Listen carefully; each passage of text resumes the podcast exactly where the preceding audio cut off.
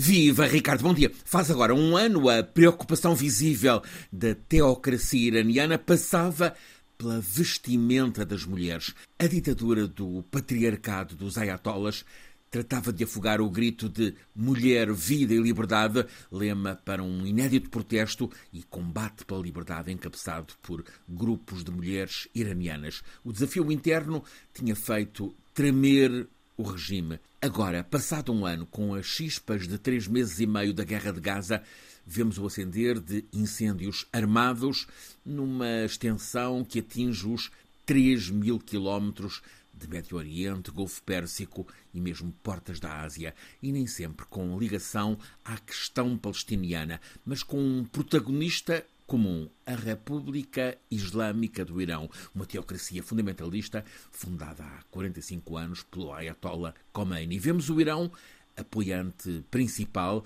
mesmo que em modo disfarçado, encapotado, do Hamas na guerra contra o inimigo número um, que é Israel. Vemos o Irão apoiante principal dos rebeldes Houthis, que não param de ameaçar e atacar o movimento marítimo no Mar Vermelho. E vemos o Irão a apoiar a Hezbollah libanesa, outra força totalmente hostil a Israel.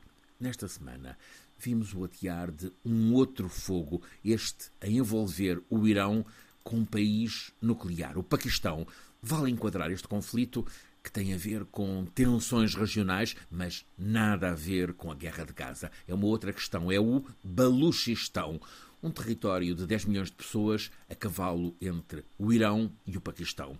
Os dois países, Irão e Paquistão, têm 900 quilómetros de fronteira comum. Envolvem uma zona que a China faz por manter sem que esses tais incêndios armados se tornem graves. E de facto não se vê tendência para conflito direto entre Irão e Paquistão, países que até estiveram há dias em exercícios militares conjuntos. Nesta semana, na terça-feira, o Irão atacou no Paquistão. Ontem, o Paquistão atacou no Irão. Mas não se trata de ataque entre os dois países, mas ataques de um país e do outro a movimentos separatistas com bases em cada um desses dois países e que protagonizam um conflito territorial de longa duração baixa intensidade. O que está em causa são as aspirações independentistas do Baluchistão. O Irão foi atacar no Paquistão grupos que promovem a independência do Baluchistão iraniano.